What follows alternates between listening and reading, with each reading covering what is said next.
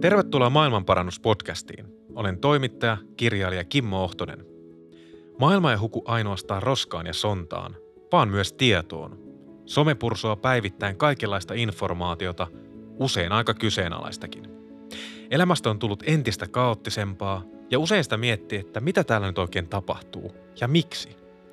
Mä oonkin huomannut, että teknologian huimasta kehityksestä huolimatta usein se kuranteen tieto, jota me nyt kipeästi tarvitaan, löytyy mistäs muualtakaan kuin kirjoista. Siksi Maailmanparannuspodcastissa etsitään ympäristökysymysten ympärillä niitä tiedonjyväsiä ja oivalluksia, joilla me voidaan tehdä maailmasta astetta parempi paikka. Yksi kirja kerrallaan. Jokaisessa jaksossa saan vieraakseni kirjailijan, jonka kanssa parannamme maailmaa niin kuin huomista ei olisikaan. Tässä jaksossa maailmaa parantaa kanssani meteorologi ja tietokirjailija Kerttu Kotakorpi. Kerttu on koko kansan tuntema meteorologi ja nykyään hän työstää Ylellä ilmastonmuutosta käsittelevää televisiosarjaa. Oppaanamme toimii Kertun esikoistietokirja Suomen luonto 2100, tutkimusretki tulevaisuuteen. Mistä siis tarkalleen ottaen siis tämä idea, niin kuin, että Suomen luonto 2100, mistä se lähti? Öö, no siis mä tosiaan sain tämän kirjan niin kuin tarjottimella annettuna, että toi tota, Basari Ilpo Jäppinen otti muuhun yhteyttä. Hän on siellä tietokirja vastaavana, että, tota, että olisiko kiinnostunut kirjoittaa kirjaa ilmastonmuutoksesta, koska he oli sitä mieltä, että pitäisi kirjoittaa niin kuin suomeksi suomalaisille kirja ilmastonmuutoksesta. Ja mä olin, että ehdottomasti olin miettinyt, että joskus, joskus vielä semmoinen että 50-vuotissuunnitelma, että joskus vielä kirjoitan kirjan. tota, niin, että ehdottomasti niin kuin, tota, lähden kirjoittamaan, että mutta se mun ajatus on ollut aina, että miten niin kirjoittaisi tai niin kertoisi ilmastonmuutoksesta silleen, että se olisi niin mahdollisimman helposti jotenkin ymmärrettävä ja sisäistettävä, kun ilmastonmuutokseen liittyy niin paljon kaikkea semmoisia skenaarioita ja, ja virhemarginaaleja ja, ja kaikkia semmoisia asioita, mitkä niin kuin ei ehkä niin kuin ihmisille, jotka ei ole niin tieteessä sisällä, niin ole kauhean helposti lähestyttäviä ja tekee siitä vähän semmoista hähmästä, että, että, että onko tämä nyt edes varmaa ja tapahtuuko tässä, missä, tapahtuuko tässä niin kuin oikeasti mitään. Niin sitten sit mä ajattelin, että no mutta jos unohtaisi ne kaikki skenaariot ja muut ja mä oon tiivistänyt siihen kirjan alkuun ja sitten, että veisi vaan ihmisen sinne tulevaisuuden Suomeen, että miltä siellä sitten näyttäisi. Niin tota, koska sitten jos valitsee vain yhden tavallaan niistä mahdollisista tulevaisuuksista, niin sitten ei tarvi niin kuin, käydä läpi niitä kaikkia mahdollisuuksia, mitä siinä on. Ja sitten toki yritin myös vähän siinä kirjoittaessa tasotella niitä, niitä tota, että et, et, et se on tavallaan niin kuin yksi mahdollinen suunta, mihin ollaan menossa. Niin. Ja se oli oikeastaan se ehkä, mitä mä sitten, että sitten kun mä päädyin siihen, että no mennään se tulevaisuuteen katsoa, että miltä siellä Suomessa näyttää – että vaikka mä lähdin kirjoittaa kirjaa ilmastosta, niin sitten sit tuli luontokirja, koska sitten kun mä mietin, että no mikä asia pysyy, niin okei, me, meillä on niin kuin luontoa ja siellä liikutaan edelleen, kun mä en halunnut ottaa kantaa siihen, miten, miten niin kuin 80 vuoden päästä liikutaan tai missä asutaan tai miten asutaan. Et sitten sit mä ajattelin, että no se metsässä kävely on niin kuin semmoista, että sitä, sitä, voi, sitä on tehty niin kuin sata vuotta sitten, niin sitä tehdään myös sadan vuoden päästä. Tämä on hyvä ajatus ja jos miettii, että sun pitäisi ottaa kaikki mahdolliset muuttujat ja teknologian kehitys ja näin, niin siitä tulisi sellainen, sellainen kuule täällä pohjan tähden alla e-pos, että siinä olisi joku 1500 mm. sivua ja, ja näin, että se ei välttämättä olisi kauhean lähestyttävä. Niin kuin sanoit, että sitten se voisi myös ehkä vähän levitä sitten, koska niiden mahdollisuuksien määrä on aika, aika, aika loputon kyllä. Niin on. Joo, ja sitten jotenkin mä ehkä ajattelin, että kun, kun nyt niin kuin oma tausta on siellä telkkarissa on vähän semmoinen niin kuin – koko kansan tuntema, että sitten tavallaan mulla voisi ehkä olla semmoinen mahdollisuus, että mä voisin puhutella semmoisia ihmisiä, jotka ei välttämättä muuten tarttuisi niin ilmastonmuutoksesta kertovaan kirjaan, niin sitten mä, että jos se on mahdollista, niin sitten kirjoitetaan se niin, että et ei tule sellaista oloa, että, että tämä kirjoitettu mulle, että mä en ymmärrä, mistä täällä puhutaan, että, että kieli ja muu olisi niin mahdollisimman simppeliä. Niinpä, ja se oli itse luina on totta kai, silloin en ole todellakaan asiantuntija ilmastonmuutoksesta tai perehtynyt siihen, mutta et lukenut sitä kiinnostuneen aiheesta, niin tuli paljon uutta tietoa, mutta toi, niin kuin sanoit, että ymmärrettävässä muodossa, että ei tarvinnut miettiä, että hetkinen, nyt menee niin kuin ihan ilmastotieteeksi tai näin, että putoaa kärryiltä. Mutta minkälaista palautetta sä oot saanut, kun niin kuin sanoit, ilmastonmuutoshan on jo sanana aika niin kuin, se herättää aika vahvoja tunteita. No siis tosi positiivista palautetta on kyllä saanut, että ehkä, ehkä sitten kuitenkin ne, jotka siihen kirjaan tarttuu, niin, niin jollain tavalla sit on niin kuin silleen kiinnostunut aiheesta tai, tai sisäistänyt sen, että, että tota, ehkä se semmoinen niin paras palaute, mitä on saanut, niin että, että se sopisi vaikka niin kuin lukioon, että, että saisi semmoinen niin perusteos niin kuin, ja just helposti ymmärrettävä, niin siinä ehkä on sit tavoitettu jotenkin sitä, mitä, mitä mä lähdin hakemaan. Niin mä mietin nyt pienen tytön isänä, niin, niin varmasti monilla vanhemmilla on silleen, että kun lapset kysyy ja näin, niin myös silleen, että vanhemmille, että, että käydä vuoropuhelua lasten kanssa. Että tosi paljon niin kuin eri näkökulmista, niin kuin sanoit, että toi myös luontokirja, että toi todellakaan mikään, puhutaan vain ilmastosta, vaan sen vaikutuksista. Niin tämmöinen ajatus itsellä tuli, mutta sä oot omistanut ton kirjan Suomen luonnolle. Miksi? Uh, no, no se oli semmoinen pääpisto, että, että tota, siinä vaiheessa, kun kirja oli valmis, niin että ei, haluatko tähän jonkun omistuskirjoituksen? Ja sitten mä olisin, että no, tämähän on niin kuin Suomen luonnolle tehty, että se on semmoinen niin kuin, mm, että jotenkin semmoinen, että, että haluaisin, että se Suomen luonto on myös tulevaisuudessa niin kuin jotenkin yhtä mahtava ja ihana ja helposti lähestyttävä kuin se on niin kuin mulle ollut tänä päivänä. Ja sitten ehkä myös semmoinen, että, että mä haluaisin, että, että ihmiset lukis vaikka ton kirjan ja, ja miettis sitä ilmastonmuutosta ja ehkä niin tekisi osansa siinä sen hillitsemisessä, että sitten se Suomen luontokin voisi mahdollisimman hyvin sitten tulevaisuudessa. Ehkä joku semmoinen ajatus siinä oli takana. Hieno ajatus ja mehän ei ole aikaisemmin tavattu, mutta että kun on somesta seurannut sun meininkiä, niin, niin kyllä mulla ainakin on välittynyt myös semmoinen kuva, että just, että sä oot aikamoinen luontoihminen ja, ja sua kiinnostaa erinä, erinäiset elämänmuodot, luontokappaleet ja sä kuvaat paljon. Onko tulkinut ihan oikein? Se on just näin. Joo, ja sitten se on jotenkin hauska, että et ehkä ton kirjan myötä vielä ja sitten sen somen myötä ja muuta. Että en mä ollut jotenkin edes yhtään ajatellut, kun en, en mä kuitenkaan ole mikään semmoinen niin kuin, tiedätkö, että olisin, olisin niin kuin viettänyt lukuisia öitä metsässä niin kuin elämäni aikana aina ja muuta, mutta ehkä semmoinen niin kuin jollain tavalla tosi arkisesti se luonto on niin kuin aina ollut osa mun elämää, että on niin kuin liikkunut pyörällä ja kävelleen ja tykännyt liikkua metsässä ja, ja niin kuin luonnossa, missä vaan soilla ja, ja vesistöissä ja, ja tota, sitten, sitten niin kuin, no sitten mä jotenkin keksin, niin kuin, siitä on ehkä joku no, viidestä seitsemän vuotta, kun niin kuin innostuin jotenkin linnuista, että, että haluan tietää lisää ja sitten se linnut on jotenkin semmoinen suhteellisen vielä helposti rajautuva eliöryhmä ja ja tota, on tutustunut niihin ja sit sitä kautta tietenkin myös taas liikkunut enemmän ehkä luonnossa ja, ja tota, kyllähän se niin kuin vie mukanaan. Ja sitten ehkä myös sille kaikelle somelle ja työlle ja kirjoittamiselle niin semmoista täydellistä vastapainoa, että sittenhän mä en ole millään tavalla töissä tai somessa, kun mä oon siellä luonnossa, vaan sitten mä oon vaan niin kuin, semmoinen seuraavana osapuolena. Mistä se lähti toi luontokuvausharrastus? Milloin se on alkanut? No Öö, mä oon kyllä silleen ollut jotenkin kiinnostunut niin kuin kuvaamisesta. Ja tota, mutta ehkä enemmän se on ollut sitä, että on kiva, kun kännyköissä on kamera. Että sitten kun vaan liikkuu, niin voi ottaa kuvan, kun näkee jotain hienoa. Mutta kyllähän sitten niin kuin aika nopeastihan se ei ihan riitä. Että tota, olisiko sitten joku kymmenkunta vuotta, kun mä sitten niin kuin päätin, että nyt mä ostan semmoisen niin kuin, tota, niin kuin järjestelmäkameran, missä on vähän, vähän ulottuvuutta enemmän. Ja ja tota, sitten se on vaan kiva pitää sitä mukana sitä kameraa ja ottaa niitä kuvia niin kuin niistä hienoista jutuista, mitä näkee. Mutta enemmän just niin päin, että varmaan kun oikein luontokuvaa ja miettii, että minkälaisen kuvan se haluaa ja koittaa sitä niin kuin jotenkin jahdata. Mutta mulle se on enemmän sitä, että mä vaan niin kuin liikun luonnossa ja sitten otan kuvia niistä asioista, mitä mä saatan nähdä. Ja e-, en ole aamuyöllä liikkeellä, että kyllä se on silleen, silloin kun sattuu, sattuu tota, huvittaa ulkoilu, niin, niin tota. No mutta linnuthan on päivälinnut, niin ne on liikkeellä päivällä kanssa. Mm. Että, ja niitähän näkyy sun kuvissa aika paljon just lintuja. Joo, niinpä. Niin, koska sitten tavallaan niin kuin, no, on kasvejakin kiva kuvata ja, ja hyönteisiä, jos niitä sattuu kohdalle, mutta ehkä ne linnut on silleen, että niissä on jotain semmoista niin kuin enemmän niin kuin elämää tai semmoinen tunne, että nyt mä niin kuin saan kiinni jotakin ja sitten tietenkin kun niitä seuraa ja, ja sitten se on vähän semmoinen – käytännön asia myös, että sitten kun ottaa kuvia niistä linnuista, niin niitä voi sitten tunnistaa ja opetella tunnistamaan ja, ja sitten niistä saa joskus jonkun hienonkin kuvan.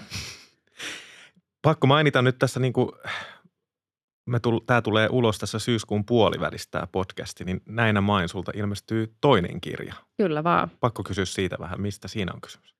No minun luontoni kertoo aika lailla just näistä asioista, mistä me on tässä puhuttu, eli siitä niin kuin luontosuhteesta ja luonnossa liikkumisesta ja mitä se mulle antaa ja, ja mitä siellä voi, voi nähdä myöskin, että, että on niin kuin tietokirja, että, että sielläkin on sitä tietoa, mutta on sitten myös aika paljon sellaista omaa pohdintaa myös siitä niin kuin luontosuhteesta. Ja sitten tota, ja sitten niitä kuvia, niitä omi, oma ottamia kuvia, että se on kyllä täytyy sanoa, että tuntuu aika hienolta, että niitä omia kuvia nyt sitten julkaistaan. Mahtavaa. Odotan innolla, että pääsen lukemaan senkin, mutta että sä mainitsit tuossa, että sut on, sä oot tullut tunnetuksi koko kansalle meteorologina ja siinä on niin kuin tavallaan se selkeä rooli ja nyt sä oot tämän kirjan myötä ja nyt TVnkin puolella lähtenyt sinne niin kuin toiselle puolelle niin kuin tutu, tutustumaan ja tutkimaan niitä niin kuin luonnon ihmeitä, mutta sitä myötä myös ongelmia, joita meitä tässä ajassa on, niin minkälainen tämä siirtymä on ollut sieltä niin kuin uutistudiosta sinne mettään? No onneksi se on niin kuin meidän tapahtunut pikkuhiljaa, että en ole yhtäkkiä hypännyt. Että, että kyllä mä niin kuin jo aikaisemmin silloin, niin kuin kun olen tehnyt ihan säätiedotuksia pelkästään, niin olen just puhunut ilmastonmuutosta ja ilmastonmuutoksesta ja koittanut pitää sitä niin kuin esillä vaikka uutisissa ja, ja semmoisissa, missä on niin kuin voinut itse – päättää vaikka keskusteluaiheita ja muuta. Että on niin kuin tietoisesti koittanut sitä tuoda ja, ja tämä on niin kuin syy, minkä takia sitten vaikka esimerkiksi se Kuston tai Atti muhun yhteyttä, että mä oon niin puhunut julkisesti ilmastonmuutoksesta ja, ja, tota, ja sitten varmaan niin kuin sitten sen kirjan myötä koki semmoisen herätyksen tämän niin kuin Suomen luonto 2100 kirjan myötä, että, että että tämä on nyt se juttu, mitä mä niin teen, että puhun ilmastonmuutoksesta ja myös siitä luonnosta, koska ne on niin jotenkin – tiiviisti yhteydessä, että vaikka mäkin ehkä ajattelin, että se ilmastonmuutos on se mun juttu, mutta sitten jotenkin se luonto on kuitenkin niin lähellä ja sitten se luonto kato ja miten ne niin kuin liittyy toisiinsa. Ja sitten ehkä myös se, että, että, että se on myös jotenkin helpommin lähestyttävä aihe ehkä se niin kuin luonnossa tapahtuvat muutokset kuin sitten se, mitä ilmastossa tapahtuu. Et niin kuin, tai ainakin itselle tuntuu, että se saattaa olla ehkä niin kuin helpommin – ää, niin kuin ihmisten jotenkin ymmärtää tai sisäistää, että mitä niin kuin niissä eliölajeissa tapahtuu, kuin ehkä se, että mitä siinä niin kuin keskilämpötilassa tai jossain sateisuudessa tapahtuu. Että sen takia niin on kokenut, että ne molemmat on, niin kuin, ne on niin kuin hyvä pari pitää yhdessä. Ja, ja sitten pikkuhiljaa oli tuo kirja ja sitten on tullut se some ja, ja sitten on jotenkin ehkä luonut semmoisen tota, niin kuin jotenkin sellaisen niin kuin itselle sopivan repertuaarin niin tapoja puhua niistä aiheista. Ja, ja oli myös ihan pitkällinen prosessi, niin kuin, että ajattelin sitä jo ennen tuota kirjaa, että Ylen pitäisi tehdä ohjelma ilmastonmuutoksesta ja olen niin kuin miettinyt, miten, miten, miten mä pääsisin tekemään sellaista ja sitten löytyi oikeat ihmiset ja, ja sitten lopulta nyt sitten tällä hetkellä teen myös sitä sarjaa siitä ilmastonmuutoksesta – Yle Markku Sipin kanssa. Meillä on niin kuin hyvä tiimi siinä, niin kyllä, kyllä silleen, ää, hyvin jännällä tavalla ja hienolla tavalla niin kuin asiat loksahdellut paikalle. Että. Niinpä, moni, monia juttuja. Se sarjahan nähdään, eikö se ensi vuonna 2024 jossain Joo, vaiheessa? kyllä. Joo, että nyt, nyt kuvataan tämä vuosi ja, ja sitten jossain vaiheessa ensi vuonna tulee ulos, kunhan tiedetään aikataulut ja nimi ja muut, että vielä aika paljon auki olevia asioita. Mutta on jännä, mitä sanoit, että kunkin kohdalla, että, että voisi aina ajatella, että joo, mulla on ollut aina selvää. Joillain on selvää, että mitä ne haluaa elämässä ja ne menee sitä määrätietoisesti kohti, mutta että sitten monesti se voi olla sattumaa, että se voi olla siellä niin kuin takaraivossa, että olisi kiva tehdä näin, kun sullakin toi TV-ohjelma ja pitäisi. Sitten sit asiat jossain vaiheessa loksahtaa paikalle ja tässä ollaan. Ja... Hmm. Niin ja sitten tavallaan se, että mäkin olin haaveillut siitä TV-ohjelmasta, mutta et, et ehkä sitten piti just kirjoittaa yksi kirja ensin ja, ja, ja luoda somessa semmoista kuvaa niin kuin itsestään ennen kuin, niin kuin tavallaan oli valmis siihen. Niin, niin se helposti äh, ihmisten mielissä ihan niin kuin lokeroituu, kun julkisuudessa tehdään työtä niin, että toi tekee tota ja toi on se ilmastotyyppi ja toi on se säätyyppi ja toi on se luontotyyppi ja mm. niin poispäin. Tässä niin kuin sanoit tuossa aikaisemmin, että tosiaan toi luonto on tässä tosi lähellä. Siellä mennään metsässä ja, ja tuntureilla ja tavataan niitä luontokappaleita, lintuja paljon ja niitä muutoksia käydään läpi. Mutta ennen kuin mennään niihin, niin Kerttu, puhutaan vähän siitä ilmastonmuutoksesta. Sehän on aina ihana aihe, niin, tota, niin voisitko vähän avata, ei 2100 vaan, että et miten tällä hetkellä on niin ne pääkeskeiset asiat. Ja jos mä menisin tästä pätemään kaverille seuraavaksi, niin että miten, miten se ilmastonmuutos näkyy Suomen luonnossa, niin, niin miten se näkyy tällä hetkellä? No siis nyt ihan mitä niin tällä hetkellä on tapahtunut, niin viimeisen kymmenen vuoden aikana on, tota, tai siis tässä niin kuin 30 vuoden aikana on tota, kaksi viikkoa koko maassa niin kuin lumentulo myöhästynyt. Etelä- ja länsirannikolla kuukauden verran. Ahvenanmaalla taisi olla yli 50 päivää. Että, että kyllähän se niin kuin lumen määrän väheneminen on, tai niin kuin lumiajan lyheneminen on se niin kuin oleellinen. Että sitten taas niin kuin määrissä, niin sademäärät kasvaa. Meillä on 9 prosenttia kasvanut sademäärä, mikä on oikeasti aika iso muutos, kun miettii, että ei niin kuin ikinä mitenkään kuivaa ole Suomessa ollut, että, että 9 prosenttia on kuitenkin ihan niin kuin merkittävä ero. Ja, ja se lämpötila on noussut 2,3 astetta, taisi olla viimeinen tota, lukema, että kyllä se on niin kuin ihan selkeä, selkeä muutos. Se tietenkin, mitä sitten tota, pitää aina muistaa, että kun meillä on niin iso se vaihtelu niin kuin päivästä toiseen ja kuukaudesta toiseen, vuodestakin toiseen, niin sitten se sit semmoinen niin miesmuisti on aika lyhyt ja, ja se niin kuin ihmisen oma kokemus ei niin kuin aina pidä sitten niin kuin paikkaansa sen niin kuin, tavallaan niin kuin tilastojen kanssa, että, että, tota, että edelleenhän meillä on niin kuin talvisin lunta ja pakkasta, eikä kukaan ole väittänyt, että ne olisi niin kuin häviämässä – kokonaan, mutta että, että olihan meillä tuossa jo yksi talvi 2020, kun, kun, niin kun eteläosassa maata ei, tai melkein keskiosia myötä ei niin kunnon talvea ollut, että olisi ollut pysyvästi lunta maassa, että siihen suuntaan ollaan menossa, mutta sekin niin pysyy edelleen aika harvinaisena sen tyyppinen tilanne niin pitkälle tulevaisuuteen. Mutta on niitä, mutta kyllä se talvi on tietenkin se isoin missä ne isoimmat muutokset on, että sekä lämpötilojen nousu että sademäärien kasvu on kaksinkertaista talvella verrattuna kesäaikaan, että, että vaikka tietenkin niin kuin kesäisin varsinkin paljon puhutaan siitä helteistä ja muusta, niin sit se on kuitenkin niin kuin maltillisempia ne muutokset, mutta että kyllä se semmoinen niin kuin vaihtelevuuden kasvu, että, että just ne helleputket on pidempiä, että mitä meillä nyt oli vaikka tuossa niin toissa kesänä, niin, niin tota, enemmän sellaista ja, ja, ja vähemmän semmoista vanhaa keskimääräistä. Niinpä, kyllä huokaan tässä nyt, kun mietin näitä omakohtaisia havaintoja. Mä muistan, kun mä asuin Englannissa pitkään sitten 2000-luvun alkupuolella, 2005, 6, 7, kun tuli niin kuin pitkän tauon jälkeen Suomeen ja sitten jouluksi. Ja sitten alkoi niin kuin, itsellä alkoi tulla se havahtuminen siihen, että kun aina sataa vettä.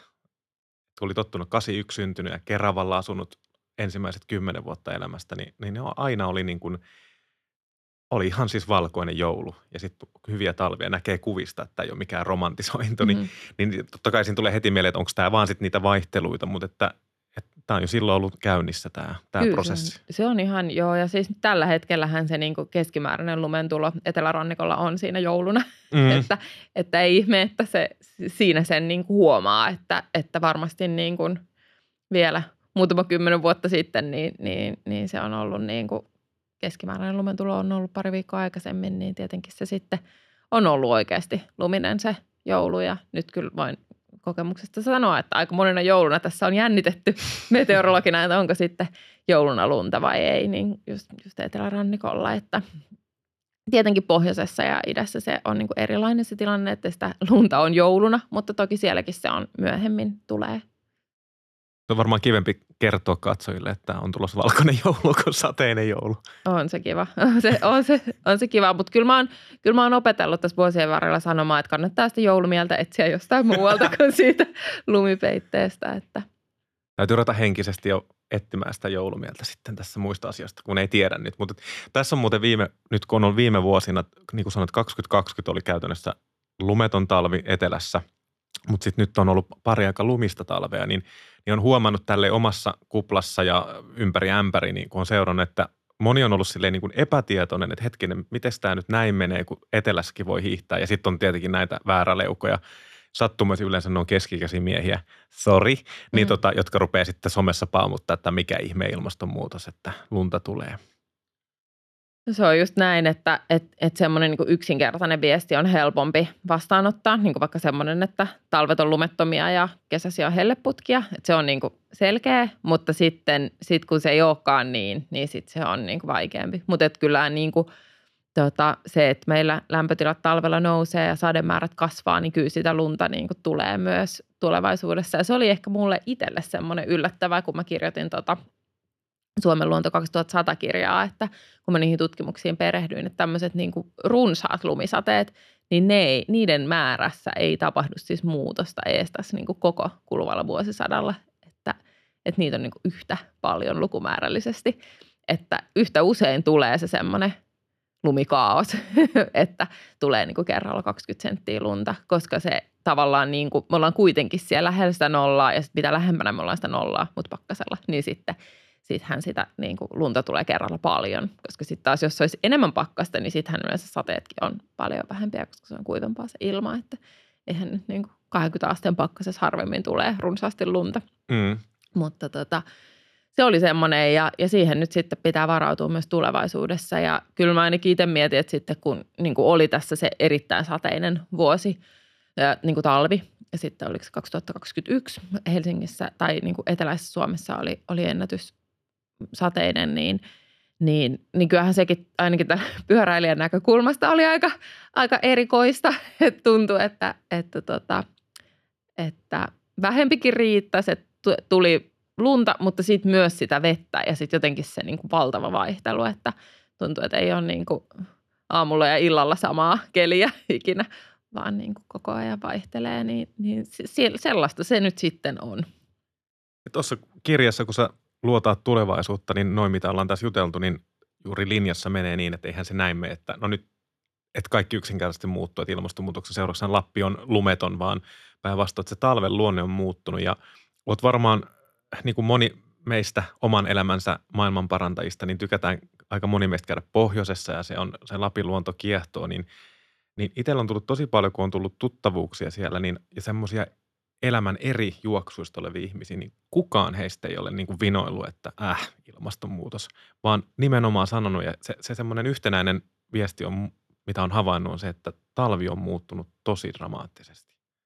Kyllä se on se just se talvi, missä se niin kuin jotenkin huomaa eniten, että vaikka just pohjoisessa sitä luntahan on niin kuin paljon ja, ja, ja niin kuin ennusteidenkin mukaan niin kuin lumimäärät vielä pohjoisessa kasvaa, mutta just tämä vaihtelu, että, että sitten se lumi voi tulla tosi myöhään, mikä tietenkin vielä niin kuin pohjoisessa on vielä niin kuin dramaattisempaa, koska siellä on niin pimeätä, että sitten jotenkin se, että et, et eihän me täällä eteläisessä ymmärrä, että miltä tuntuu semmoinen marraskuu, että päivä on lyhyt ja sitten on vaan niin kuin mustaa. Ja sitten tota, ja sitten just se jotenkin, että itsellä on niin kuin tosi sama kokemus, että mä oon käynyt vaikka puhumassa pohjoisessa, niin sitten, että ihmiset todella niin kuin on huomannut ja tuntee sen ja ehkä enemmän myös eletään sillä niin yhteydessä luonnon kanssa ja ulkoillaan paljon ja muuta. Ja, ja sitten se vuoden aikojen vaihtelu jotenkin, että jos vielä ajatellaan, että siellä on niin kahdeksan eri vuoden aikaa, että ne on tottunut, että miten ne vaihtuu se niin kuin talvi, kevät, talveksi ja, ja, tota, ja, ja kesä ja ruskoaika ja muut, että, että tavallaan että just, että, että on totuttu, että ne tietyllä lailla muuttuu, mutta että nyt se on sitten tosi, tosi erilaista. Ja kyllähän se – just tämä vaikka vaihtelu, että vaikka sitä lunta olisikin paljon, mutta sitten että jos sielläkin, kun niin kuin pohjoisessakin sit on niitä vesisateita ja on sitä niin kuin lauhaa siellä välissä, niin, niin kyllähän se muuttaa tosi paljon sitä lumipeitteen niin rakennetta, joka sitten taas niin kuin varsinkin luonnon eliöille on, on niin kuin merkittävä muutos. Niin, tässä kirjassa tulee tosi kiinnostavia, jos nyt pysytään hetki pohjoisessa, niin, niin että miten, miten nämä muuttuneet talvet vaikuttaa tämmöisiin niin kuin – arktisiin erikoistujiin. Sä puhut jääleinikistä ja sitten on sopulit, porot, mitkä laiduntaa, laiduntaa luonnon äärelle. Sitten kun se lumen koostumus muuttuu, niin nämä on niitä trendejä, jotka ilmeisesti tulevina vuosikymmenä tulee voimistumaan. Kyllä on, ja kyllähän se on niin tosi just dramaattista, tota, varsinkin tunturiluonnossa, missä on niin vähän lajeja, ja ne on tavallaan siinä niin kuin, ne on erikoistunut siihen niin kuin äärevään säähän, että on kylmää ja kesä on lyhyt ja on paljon lunta ja ja tota, että kyllähän niin kuin kaikki muutokset siinä ää, asettaa niitä myös vaaraan, koska sitten varsinkin se lauhtuminen niin tuo sitten taas parempia edellytyksiä muille lajeille. Ja, ja tota, ja sitten just tämä niin kun se lumen ja veden vaihtelu, että, että varsinkin se, että lunta tulee myöhemmin, että jos sinne ehtii sitten jäätyä joku tämmöinen vesipinta sinne niin kuin pohjalle, niin se on kyllä niin kuin kaikille kasveille ja, ja eläimille tosi vaarallista, koska sitten se, sen pitäisi niin kuin sulamaahan sataa sen lumen, että se tota, suojaisi sitä mahdollisimman hyvin ja sitten toisaalta niin kuin vaikka porot ja kaikki muut eläimet pystyisi sitten hyödyntämään sitä ravintoa sieltä, sieltä maan pinnalta. Ja sitten toisaalta se, että jos sitä lunta on ihan valtavan paljon, niin kyllähän sekin sitten myös jossain kohtaa niin on, on niin kuin ongelma. Ja kyllä mä oon tosi paljon tässä nyt vaikka ihan niin kuin viime aikoina miettinyt tätä pohjoisen vähän lajista luontoa, että kun on, on kyttyrälohta ja on lintuinfluenssaepidemiaa ja, ja sitten on tämä ilmastonmuutos ja sitten, sitten me ihmiset ajatellaan, että siellä on se koskematon luonto pohjoisessa, että onhan se valtava ristiriita, että kuinka ison paineen nämä erilaiset niin kuin vieraslajit ja, ja, tota, ja vaikka tämmöinen kuin lintuinfluenssaepidemia aiheuttaa, että miten, miten se niin kuin lajisto pystyy toipumaan näistä sitten samaan aikaan, kun se ilmastonmuutos aiheuttaa sitä painetta, että kyllä tässä niin kuin – täytyy myöntää, että varmaan tuo kirja aika monta kertaa ehtii vanhe, vanheta ennen kuin tullaan sinne 2100 vuoteen, että et niin isoja muutoksia tapahtuu tosi lyhyissäkin ajassa just tuossa niin lajistossa. Sun pitää päivittää aina kymmenen vuoden välein, että seuraava volyymi. Tota. Joo, kyllä mä tuossa jossain vaiheessa mietin, että se voi päivittää sille, että vaihtaa vaan vuosiluvun joku 2050, että kun asiat niin, tapahtuu kyllä. niin paljon nopeammin, että, että sitten jotenkin, niin kuin vaikka kun oli just tämä tosi kuuma kesä, niin sitten ihmiset olisivat, että joo mä luin tätä sun kirjaa ja tuntuu, että se on niin kuin jo nyt täällä, että mistä sä kirjoitat. Ja sitten niin, ei sen pitänyt olla. No, tiedätkö, vähän sama, mä välillä kun mulla tuli välillä niin kuin unohtu se, että ai niin, niin totta, tämähän on aikamatka, kun, kun mm. totta kai siellä, siellä oli pikkasen juonen paljastuksia, mm. niin kuin ah, ahma, norppa, naali, mm. mm. tulevaisuuden näkymät ei ole kauhean ruususia, niin, niin, ja ne on toistaiseksi vielä täällä. Mm. Mutta tota, merkit on aika huolestuttavia, niin mullakin piti aina muistuttaa, että aivan, sä kirjoitat nyt siitä tulevaisuudesta. Mm. Ja totta kai tässä pitäisi, eihän kukaan voi, kellään ei ole kristallipalloa, mutta on aika kiinnostava ajatus, että niin, tämä 2100 voi olla, että joudutaan muuttaa 2040, 50. Niin. Mutta sitten tota, se oli myös jännä, mitä mä oon kuullut tästä, että kun, kun mä loin tuommoisen tulevaisuuden kuvan, niin sitten tavallaan niin kuin positiivisena ihmiset on sanonut, että ihanaa, että joku kertoi jonkun, pos, niin kuin, jonkun tulevaisuuden kuvan, joka on kuitenkin niin kuin, jotenkin sille käsiteltävä, että kun kun just ilmastonmuutosuutisointi vaikka helposti luo sen kuvan, että et, et, et kaikki vaan tuhoutuu ja niin kuin katastrofi tulee, niin sitten just varsinkin vaikka nuorille, että et, et sitten se voi näyttäytyä ihan hirveän pelottavana ja jotenkin niin kuin hahmottomana, että mitä se tulevaisuus voi olla. Niin sitten tavallaan tuossa kirjassa on se, että no okei, okay, että et, et tavallaan niin kuin jo moni asia on muuttunut ja just vaikka – vaikka se niin kuin norppa tai naali voi olla niin kuin ihan hirveän surullinen tragedia, mutta sitten tavallaan niin kuin se kokonaiskuva on kuitenkin semmoinen, että, että täällä voi edelleen niin kuin elää, että asiat on vähän muuttunut, mutta sitten ne, ne on niin kuin jollain tavalla myös niin kuin, äh, siedettäviä, niin kuin varsinkin Suomen näkökulmassa. Että se oli jotenkin ehkä semmoinen, mitä, mitä mä en ollut edes itse ajatellut sinun kirjoittaessa, että, että se niin kuin, että on tärkeää vaan luoda niitä semmoisia niin tulevaisuuskuvia – mitkä on niin kuin jollain tavalla myös niin kuin tavoiteltavia, että me ei vaan niin kuin, mm, mentäisi kohti jotenkin jotain semmoista pelottavaa tragediaa. Niin, se asian ytimessä, kun miettii, että tämä meidän niin kuin tavallaan negatiivisen uutisen kulttuuri ja kierre, niin jos sitä seuraa ja sieltä niin kuin ammentaa tiedon luonnosta, ilmastonmuutoksesta, tällaisista valtavista, hyvin abstrakteistakin termeistä, niin, niin se voi olla aika niin kuin tuhoon tuomittu apokalypspäivä nyt, nyt niin, tota, niin mä jotenkin siinä tykkäsin kanssa tästä kirjasta, että se, niin kun sä oot perehtynyt ja mennään niin kuin syvälle siihen aiheeseen, niin sieltä tulee niitä, että se ei ole vaan mustavalkoista, että tuhoa, tuhoa, tuhoa, vaan että elämä muuttuu, elämä jatkuu. Ja niin kuin sanoit alussa, että siellä metsässä kävellään edelleen, mm. niin kuin ihminen on tehnyt pitkään. Mm. Jostakin joku sanoi, että, että sehän onkin hyvä tulevaisuuskuva, että jos me lähdetään siitä, että me tähdetään siihen, että tulevaisuudessa – me voidaan kävellä metsässä ja kuunnella linnunlaulua, niin sittenhän meidän pitäisi rakentaa sitä meidän elämää siihen suuntaan, että se olisi mahdollista. Ja se tietenkin tarkoittaa tiettyjä asioita, että meidän pitäisi suojella niitä metsiä ja niitä lintuja ja, ja miettiä sitä muuta elämää, mikä mahdollistaa sen, että voi kulkea metsässä ja kuunnella linnunlaulua. Nimenomaan, ja niin kuin sanoit aikaisemmin, että, että kun tämä ei ole ilmastonmuutoskirja, se on osa, iso osa, osa tätä teemaa, mutta että siellä on niin kuin se ihmisen kädenjälki monessa mielessä ja metsien kohdalla se näkyy tosi vahvasti, niin minkälainen niin kuin kokemus tämä oli lähteä tämmöistä kuitenkin aika, aika isoa kansallista aihetta, niin kuin metsien käyttö. Se, se on, kun miettii tässä taas sitä uutis- tai julkista keskustelua, niin se on usein aika repivääkin. Onhan se, joo, että kyllä se, tota, ja sitten tietenkin ehkä se, että kun on itse niin kuin siinä työroolissa tottunut siihen, että, että tota, että niin kuin tavallaan asioihin suhtaudutaan tosi sille asioina ja asiallisena ja näin. Niin että olihan se jotenkin ha- hauska myös tajuta siinä, kun kirjoitti sitä kirjaa, että niin, että nyt tämä on niin kuin mun. Että se on niin kuin mun nimellä, että tavallaan mä voin kirjoittaa, no tavallaan niin kuin, ää, en voi sanoa, että omia mielipiteitä, niin sitä mä teen ehkä tässä uudessa kirjassa, koska se on niin kuin tietokirja, mutta tietoon perustuen mä voin niin kuin kirjoittaa ne asiat niin kuin ne on, eikä mun tarvitse tavallaan niin kuin miettiä, että kuka tässä nyt on mitäkin mieltä. Että, että, että onhan se niin kuin ikävä ja ehkä tässä niin kuin luonnosta puhuessa muutenkin, että olisi kiva sanoa, että asiat on kivoja ja ihania ja ihana kulkea täällä metsässä ja kuunnella linnunlaulua, mutta sitten siihen väkisinkin aina tulee myös se niin kuin rinnalle, että, että on asioita, mitä voisi tehdä paremmin, on niin kuin asioita, mitä on tehty vaikka Suomessa huonosti ja Suomen luonto voi tietyltä osin huonosti ja se pitää niin kuin vaan voida sanoa ääneen, että jotenkin niin kuin ainakin itsestä tuntuisi, että sitten jollain tavalla ehkä niin missaisi sen mahdollisuuden, jos ei niin kuin sanoisi sitä, että mitä tässä voisi korjata, vaan niin kuin, tai, tai toisi niitä ongelmia esille, vaan puhuisi vaan niistä niin kuin kivoista asioista.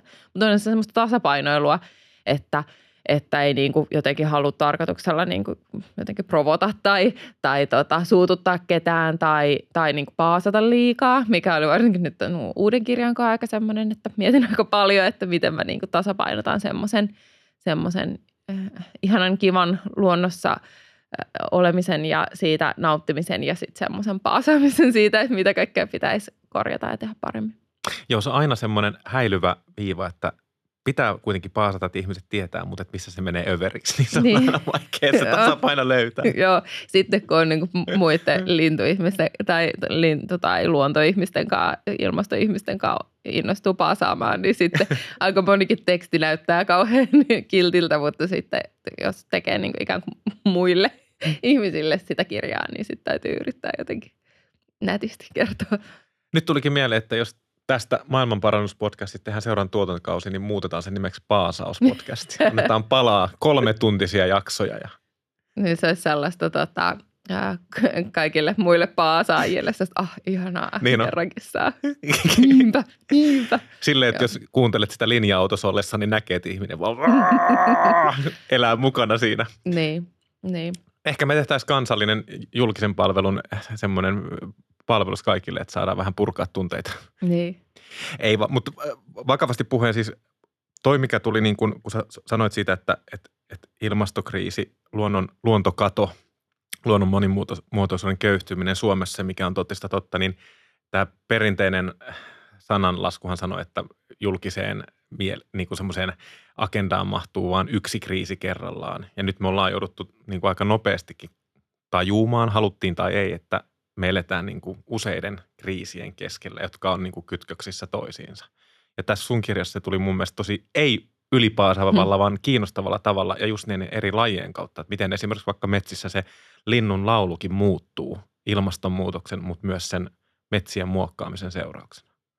Joo, just näin. Ja kyllä mä, tota, no itse asiassa tuli just linnunlaulusta. Meillä on tuossa poimassa mustikoita ja, ja tota, no oli niin vähän silleen hiljainen aika vuodesta, mutta sitten oli yksi kohta, missä oli ihan valtava sirkutus ja sitten siinä oli niin kymmenkunta lajia siinä yhdessä kohdassa. Ja siinä oli semmoisia niin todennäköisesti kirjanpainaja tuhon niin kuin kuusia ryhmä. Niin sitten jotenkin, teetkö, avasi silmiä, että miten niin kuin ihmiset ehkä aina välillä katsoo asioita niin kuin väärästä suunnasta. Tai silleen, että, että, että totta kai se on niin kuin ihan hirveetä, että tämmöinen niin tämmöisiä tuholaisia tulee niin kuin, tota, ihmisten omistamiin metsiin ja sitten, sitten ne tuhoutuu ne puut ja, ja tota, ää, menetetään tulot niistä. Mutta sitten tavallaan luonnossa se on ihan luonnollista, että, että on, on sellaisiakin lajeja ja sitten ne linnut vaikka voi käyttää niitä ravinnokseen ja se tuo niinku omanlaisensa ekosysteemin siihen ja sittenhän niinku tämmöisessä niinku tasapainoisessa sekametsässä, niin se on usein tosi paikallinen. Tämäkin oli semmoinen luonnonsuojelualue, että se oli vaan tosi paikallinen siinä se tuho kohta. Että sitten jotenkin se niin kuin semmoinen kauhean niin kuin, jotenkin yksilmäisyys, että totta kai niin kuin on, on se talous ja, ja sehän meitä pyörittää ja, ja, tota, ja niin kuin metsän omistajilla on niin kuin tietynlainen rooli siinä niin kuin metsässä ja, ja muuta, mutta et, et sitten et, et jotenkin siihen saisi niitä muitakin puolia siihen keskusteluun, että, että et sitten sit on myös se luonto ja me myös niin hyödytään siitä, että se luonto voi hyvin ja, ja, ja jotenkin, että sen, senkin voisi aina joskus sanoa ääneen. Ja se oli kiinnostavaa, mitä sä puhuit, että kun taas mä jankkaan mm. tätä ilmastonmuutos luontokato aksioomaa, niin, niin että et jos sulla on niin kuin yhden puulajin semmoinen perinteinen talousmetsä ja ilmastonmuutoksen vaikutukselle me voidaan rajallisesti tehdä mitään, mm. ainakaan niin kuin, että me, meidän päästöt on se, vaikka me olemme tietenkin tärkeä osa tätä ratkaisua kansainvälisellä tasolla, mutta siis – että se, että jos sulla on semmoinen luonnontilaisempi sekametsä, niin se kestää myös näitä ilmastonmuutoksen vaikutuksia, kuten tuholaishyönteisiä, paremmin kuin sitten se yhden puu, valtapuulajin talousmetsä. Niin tämä oli kauhean mm. kiinnostavaa, että, että jos annetaan luonnolle enemmän tilaa, niin se myös ottaa niin kuin vastaan näitä ilmastonmuutoksen vaikutuksia. Niin, aivan. Että sitten jotenkin ehkä, ehkä silleen semmoiseen tota, et, et varmasti niin sopivissa olosuhteissa se on niin, että me voidaan ajatella, että tämä on kauhean tehokasta, että laitetaan vaan tuota yhtä puuta toi koko, koko pläntti ja sitten ne kasvaa siellä tasaisesti. Mutta, mutta sitten kuitenkin niin kuin ehkä luonto itse on niin kuin järjestänyt sen metsän sillä lailla, että, että se olisi mahdollisimman niin kuin, ää, sopeutuvainen myös, myös niin kuin tällaisille just vaikka uusille lajeille tai, tai niin kuin hyvin vaihteleville olosuhteille. Ja nyt sitten tietenkin, kun meillä niin kuin olosuhteet – vaihtuu tosi paljon nopeammin kuin mitä, mitä nyt vaikka meidän, meidän puiden historiassa on tässä aikaisemmin tapahtunut, niin kyllä se semmoinen niin kuin monimuotoisempi metsä myös niin kuin paremmin sietäisi sitä kuivuutta tai, tai niitä vaihtelevia talviolosuhteita tai just niitä niin kuin tulokaslajeja, että, että kuitenkin sitten metsässä noin vaikka tuholaiset on aika – yleensä erikoistuneita tietyn tyyppiseen puuhun, jolloin sitten tämmöinen niin monilajinen puusto, niin siellä tietenkin sitten vaan osa niistä puuyksilöistä sitten kärsii niistä. Tuo on kyllä kiinnostava ajatus ja niin kuin sanoit, että se haastava on sitten, että kun siellä on se tietoisuus siitä luonto, metsäluonnon köyhtymisestä ja toisaalta on sitten ne taloudelliset vaikutteet ja imperatiivit. Nyt on tietenkin paljon puhuttu tästä jatkuvan kasvatuksen menetelmästä, niin oot, oot, millä mielin sä oot tätä, kattonut tätä luonnon suojelu, monimuotoisuuden varjeleminen versus taloudelliset näkökulmat? Onko ne aina vastakkain? No kyllä ne näyttää olevan aika paljon vastakkain, mutta en mä tiedä, onko ne sitten oikeasti niin paljon vastakkain. Että kyllähän siinä vaikka siellä jatkuvassa kasvatuksessa on aika paljon mahdollisuuksia varmasti niin kuin lisätä sitä. Että tietenkin niin kuin se ei, se ei myöskään ole kauhean mustavalkoista, että toki on niin kuin paikkoja, missä ei voi harjoittaa jatkuvaa kasvatusta. Ja, ja sitten jos niin kuin niitä puumääriä halutaan, mitä meillä nyt käytetään, niin sitten se tarkoittaisi myös niin kuin isompaa pinta-alaa, mutta, mutta että et, et faktahan on se, että et niin kuin ihan, ihan näin ei voi jatkaa. Ja, ja sitten, ja no nyt tietenkin on sitten myös tämä niin kuin hiilivarasto, hiilinielukeskustelu, että, että tota, jännällä kyllä odotan, että minkälaisia – suunnanmuutoksia tässä tulevina vuosina tehdään, koska aika nopeastihan tälle asialle pitäisi tehdä, että onneksi ei tarvi itse sitä päättää. mutta, mutta isoja haasteita näiden eri asioiden niin yhteen sovittamisessa kyllä on ja kyllä siinä varmasti niin kuin, tota, et, et totta kai on niin kiva sanoa, että ei avohakkuulle, koska eihän me kukaan niistä tykätä, eikä niin meidän lajista tykkää, mutta, mutta, mutta sekään ei ole niin mahdollinen ratkaisu. Mutta, mutta toki niin kuin varmasti niin kuin se, että, että, että voitaisiin niin kuin vähentää niitä avohakkuita ja ehkä sitten viedä sitä metsähoitoa toiseen tyyppiseen suuntaan, niin, niin on niin kuin jonkunlainen ratkaisu, mutta että, että, että miten se sitten käytännössä hoituu, kun meillä on tietty tapa ollut hoitaa asioita. Ja on niin kuin se talous myös rakennettu sen tavan niin kuin ympärille, mutta että, että tota, kyllä niin kuin sekä se niin kuin luontokato että sitten myös vaikka tämä hiilivarastoasia, niin näyttää, että kyllä, kyllä tähän niin kuin jotain muutoksia pitää tulla. Tämä on tosi tärkeä mun mielestä, että ylipäätänsä kun me puhutaan näistä asioista, että me puhuttaisiin niin kuin oikein termein ja toi oli yksi toi hiilinielu, hiilivarastojuttu tuossa kirjassa, mikä mulla pomppasi, koska siihen törmää tosi paljon mediassa.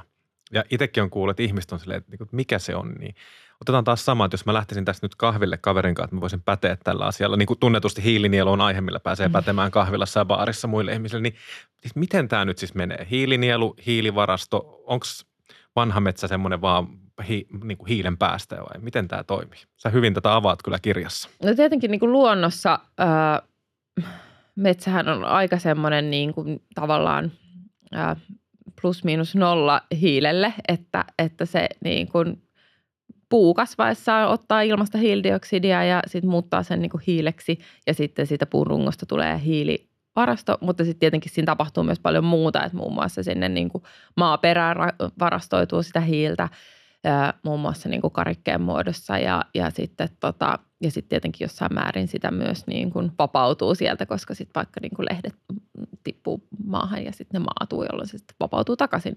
Että siinä niin kuin liikkuu sitä hiiltä eri suuntaan, mutta et metsähän on niin kuin lähtökohtaisesti hiilen varasto, eli niihin puihin ja siihen maahan on varastoitunut sitä hiiltä ja vaikka niin kuin hirsitalo voi olla hiilen varasto, että, että siellä se on niin kuin, niin kuin pitkäaikaisesti siellä se – hiili.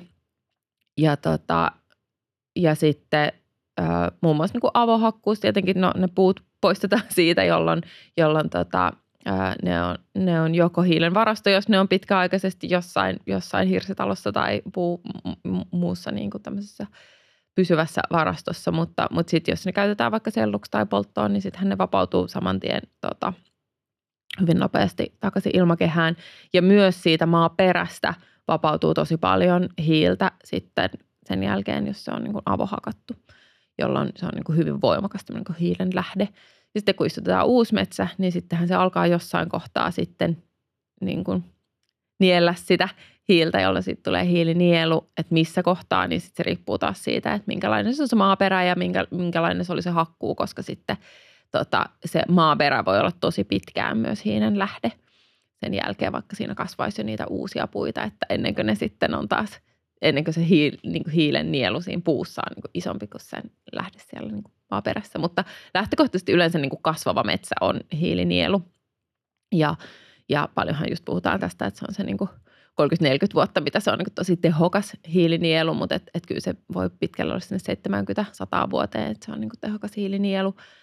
Ja ja tota, sitten jos puhutaan pelkästään nieluista, niin sitten helposti tullaan siihen keskusteluun, että kannattaisi vaan kasvattaa mahdollisimman paljon nopeasti niin kuin nuorta metsää, mutta et, et sitten siitä unohtuu se varastoosuus. Että kyllähän meillä niin kuin, nyt varsinkin, kun me ollaan tilanteessa, missä meillä on niin kuin ihan liikaa hiilidioksidia ilmakehässä ja me koko ajan sitä, sitä sinne tota, fossiilisten polttoaineiden niin kuin kautta ja erityisesti, niin, niin tota, tuotetaan lisää sitä hiilidioksidia sinne ilmakehään, niin kyllähän se niin kuin kaikki hiili, mitä me voidaan pitää pois sieltä ilmakehästä, olisi niin kuin se tämänhetkinen tavoite, näkisin.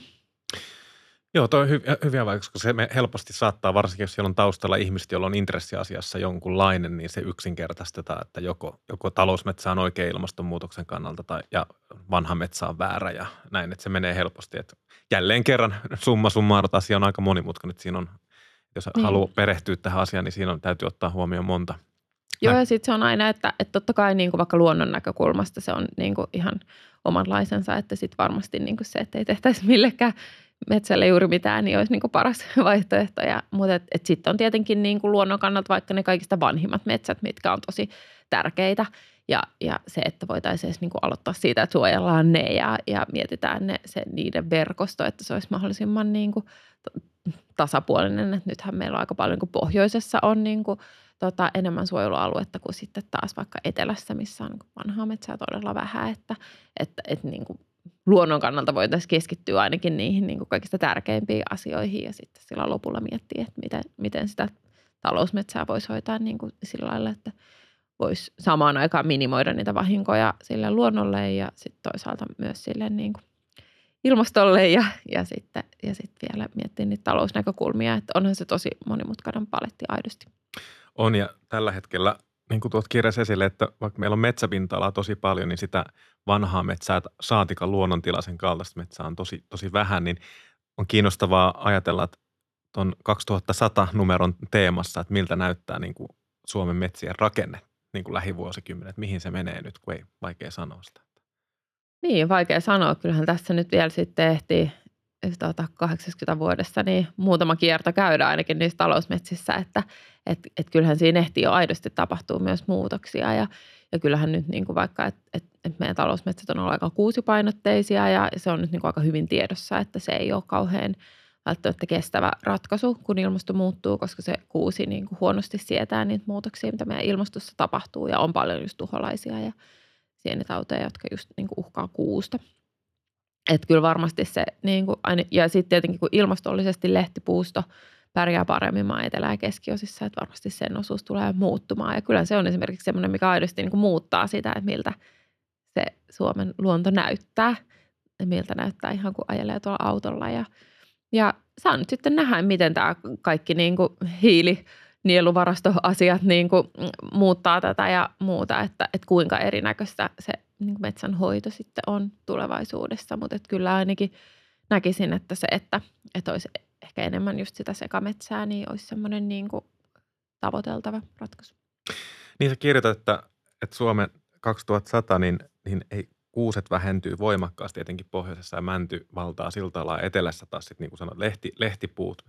Mun on nyt siis tunnustettava, mä muistan, että sä oot kirjoittanutkin joskus joulukuusesta, olisiko Yle, Yleen artikkeli ja, ja sitten se oli, se oli hyvä ja sit, mut nyt tää on, tää on niinku taas tämmöinen henkilökohtainen, että mut kun se on niin hieno, niin mun pitää nyt tunnustaa tämä synti tässä, että kun mä oon jotenkin kasvanut sellaisen, että semmoinen, tiedätkö, korpikuusikko, joka on varjossa ja pimeä ja sitten siellä voi olla karhu jossain, niin se on jotenkin semmoinen mulle kauhean niin kuin sielun maisema jopa näin, niin, niin se, se ei sitten kuitenkaan olekaan niin hyvä. Onko se näin, että mun pitäisi no, mä tuntuu, että ei saa tykätä, että mun pitää ruveta enemmän fiilistelemään lehtimetsiä. Ei, tykkää vaan. Se on tosi hyvä. Tykkää ihmeessä. Ei se, eikä, eikä kun ei ne ole niin mustavalkoisia, että ei se kuusi katoa mihinkään.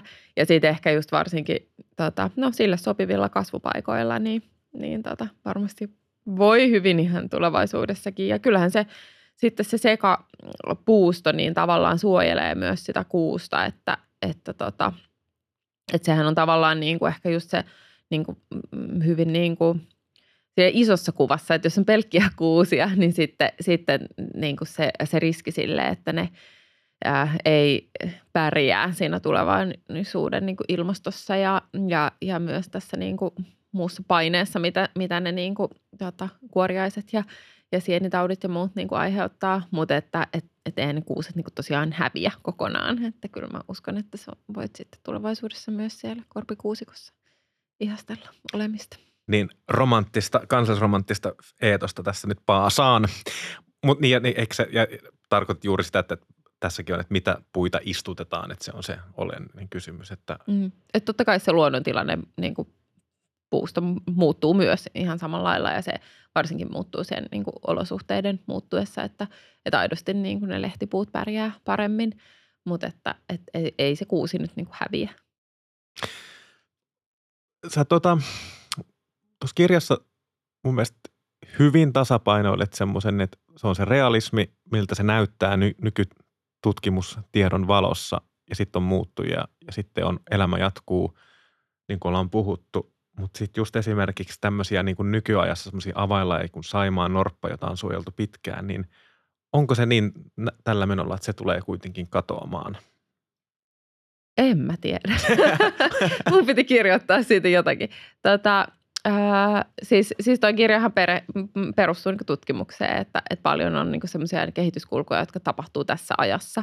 Ja, ja, tota, ja tai sitten, että on niin kuin aidosti tutkimusta, että miten niin kuin ilmastonmuutos vaikuttaa johonkin tiettyyn lajiin. Että kyllähän nyt, kun on nähty, että ne norpat voi vaikka pesiä niissä tekopesissä, niin, niin voihan se olla, että se sitten tottuu siihen, että vaikka, vaikka lunta tai jäätä ei olisikaan, niin ne pystyy sitten pesimään niissä tekopesissä, että ihminen pystyy sillä lailla niitä auttaa, että, että ei, ei se ole sanottu. Joo, ja sori, tämä oli niin vähän niin kuin tyhmästi esitetty kysymys, että sulla ei ole kristallipallo edelleenkään. Mm. Tota, mutta ää, mielenkiintoista sitä pohtia on, aidosti. On. Ja ollaanko me valmiita, mitä me sitten tehdään. Niin. Nimenomaan. Ja, ja, ja se, että kun sitä pohtii ennakkoluulottomasti, että, että, että me ei olla tietoinen siitä, että vaikka sitä suojellaan sitä lajia, niin se ei takaa sitä, vaikka me kuinka haluttaisiin, koska muutokset on valtavia. Samaan aikaan ne juurisyyt, mitä pitäisi tehdä, niin ainakaan tällä, näillä näkymin ne ei ole muuttumassa, eli, eli päästöjen vähennys. Mm, ja se on tietenkin niin kuin Saimaan Norppa on siinä mielessä kauhean niin kuin hyvä laji just, ja minkä takia se on tietenkin ollut semmoinen kuin luonnonsuojelun symboli, koska se on niin, niin vähän lukuinen, että siinä alkaa aidosti tulla se, niin kuin, minkä takia siitä luonnon monimuotoisuudesta pitää puhua, että, että niillä kullakin lajilla pitäisi olla riittävästi niitä yksilöitä ja riittävän monipuolinen se ympäristö, että ne pystyisi sopeutumaan niihin muutoksiin. Niin tavallaan, että, että sitten ehkä just se, että, että, että on mahtavaa, että me on päästy sen Saimaan Norpankaan nyt siihen tilanteeseen, että niitä on jo niin kuin tuplasti enemmän kuin silloin kuin, niin kuin huonoimmillaan, että, että, että, että se niin kuin parantaa sen mahdollisuuksia huomattavasti. Ja, ja tota, ehkä siinä niin kuin just just se, että minkä takia se niin kuin luonnon monimuotoisuus ja, ja ilmastonmuutos on niin, niin kuin tärkeät yhdessä, että se ilmastonmuutos aiheuttaa niille lajeille sitä niin kuin painetta muuttua. Ja se muutos on, niin, ne muuttuu helpommin ne lajit, jos niin, ne on niin kuin hyvässä, tota, hyvässä kunnossa ikään kuin se tota, kanta jo siinä lähtötilanteessa. Niin ja Norpan kohdalla, mitä on, jos on ymmärtänyt oikein, niin todennäköisesti norppaahan, Saimaan norppaa ei olisi, jos ei olisi alun perin ruvettu suojelemaan mm. vuosikymmeniä sitten, mm. 70-luvun lopussa, niin, niin että et, kyllä ihminen on pystynyt tekemään paljon hyvääkin. Mm. Niin, tai siis niin kuin, äh, korjaamaan itse tekemiensä vahinkoja. Kyllä, kyllä. Tär, että, joo. Et sit se on aina jotenkin silleen, että et kiva, että et ihmiset suojelee niitä, mutta sitten kun useimmat kuitenkin lajit on niin kuin, äh, vähentynyt ihmisen toiminnan vuoksi, että sitten monestihan se on vähän semmoista omien vahinkojen korjaamista. Joo, näin, näin se on. Ja mulla, kun puhuttiin alu, aikaisemmin tästä niin kuin luontokuvaamisesta ja lintujen, että sulle linnut on tullut yhä, yhä niin kuin läheisemmäksi, niin pakko kysyä, että kun tässäkin kirjassa esiintyy monia lajeja, niin onko jotain tiettyjä lajeja, jotka sulle on tullut niin kuin erityisen lähe, läheiseksi tänä aikana, kun sä oot perehtynyt tähän teemaan niin kuin myös laji, lajien kautta? No varmasti niin kuin paljonkin, että sitten kun esimerkiksi pääsin tuossa tota, alkukesästä seuraamaan tämmöisen niin kalalokkiperheen pesintää, että eihän se paljon vaadi, että kiintyy johonkin lajiin. Että se oli kyllä mahtava ja sitten jotenkin se niin kuin aito suru, mitä se aiheutti, että se pesintä epäonnistui. Ja, tota, ja sitten on niin kuin, no sitten tietenkin vaikka niin kuin laulujoutsen, joka on semmoinen niin kuin Suomen tota, ää, kansallislintu ja, ja tota, minkälaisen tarinan senkin takana on ja sen pelastautu, niin kuin pelastus ja, ja, ja sitten se elinvoima, mikä tällä hetkellä on. Ja, ja tota, et kyllä se, se on oikeastaan niin kuin koen, että, että kaikki tieto lisää myös sitä tunnetta. Että et niin kuin just vaikka seurasin no Ylen tätä sääksiliveä, että sitten kun alkoi seuraa, niin kuin tutustui niihin eläimiin, niihin lintuihin, että mitä nyt seuraavaksi tapahtuu ja sitten kun niin kuin tajuaa, että kuinka myös traagista se on se niin kuin elämä tuolla luonnossa, että et, et ei se ole itsestään selvää, että niin kuin linnun pesintä onnistuu tai että lintu palaa muutolta takaisin, niin, niin tota, kyllä se niin kuin aina jotenkin syventää sitä suhdetta niihin, niihin tota, luontokappaleisiin. Ja no, linnut on ehkä silleen mulle helppoja, että kun mä en, mä en tota, jaksa ehkä siellä piilokojussa kökkiä yövyöten, niin sit lintuja voi havainnoida silleen päivisin ja jossain lähellä kaupungissa. Niin sanoit kalalokki, arkinen laji ja joidenkin mielestä, ehkä monienkin mielestä semmoinen riasa, että mm. tulee mieleen, että sitten aika kiinnostavaa, että sä oot kiintynyt, sanoit, että tähän mm. kalalokki, pesivään kalalokki. Niin, kyllä mä nyt mietin, että on se jännittävä seurata, että tuleeko se ensi vuonna takaisin vai.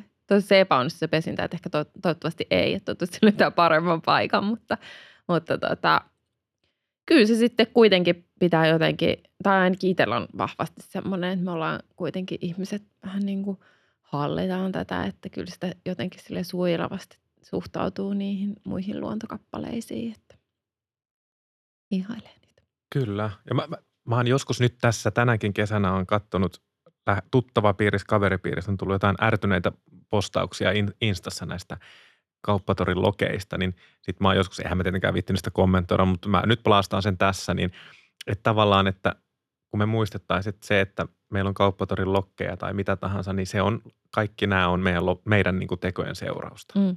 Joo, ja sitten mä oon just miettinyt tosi paljon vaikka, vaikka niitä hanhia, että kun sehän on niin kuin aivan järkyttävää ja kauheata ja hirveätä, kun sitä kakkaa joka paikassa ja miten rumaa ja on vaikea liikkua ja muuta. Sitten on silleen, että niin, mutta sitten jos sä katot ympärille, että mitkä kaikki on niin kuin ihmisen kädenjälkeä – että meidän pitää lähteä vartavasti sinne Lappiin, että me nähdään semmoista luontoa, missä ei näkisi ihmisen kädenjälkeä. Että niitä katuja ja rakennuksia on niin kuin joka paikassa ja sitten ne niin kuin hanhet etsii sieltä se yhden, yhden vihreän läntin, mihin ne voi asettua.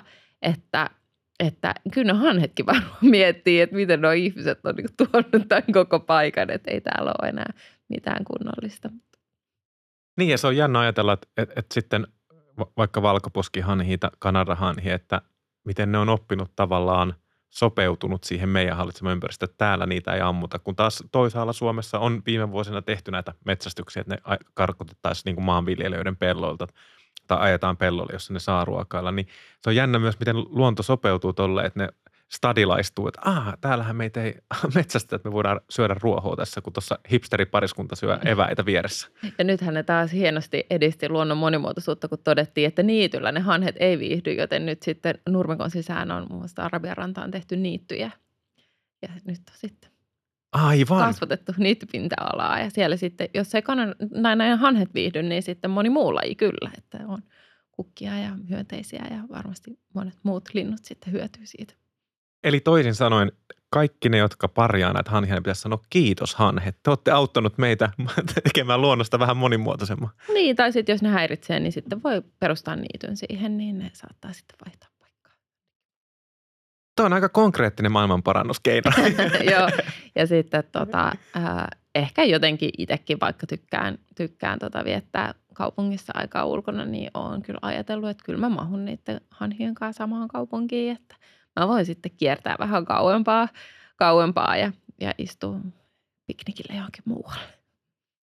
Nimenomaan. Se jotenkin musta kiva ajatus, että kun luontokin on urbanisoitunut väkisinkin, koska koko maailma on urbanisoitunut, että, että me eletään rintarinnan erilaisten lajien kanssa ja sitten niitä ja voi miten, katella ja ihmetellä. Niin, miten ihanaa, että ne on sopeutunut niihin meidän ympäristöihin, koska olisi nyt aika karua, jos meillä ei olisi yhtään, yhtään lintua laulamassa meille kaupungissa, että – tai mitään elävää missään. Että, että kyllä niin kuin, kiva, että jotkut viihtyy meidän kanssa. Niinpä.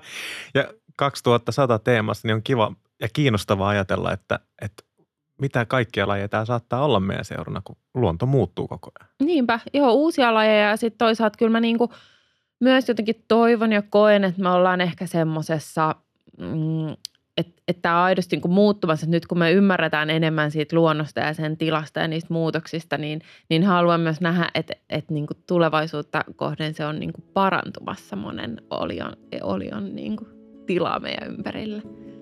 Että ehkä sitten tulevaisuudessa voisi olla vielä rikkaampaa se luonto. Toivotaan. Kiitos Kerttu, oli kiva parantaa maailmaa sunkaan. Kiitos.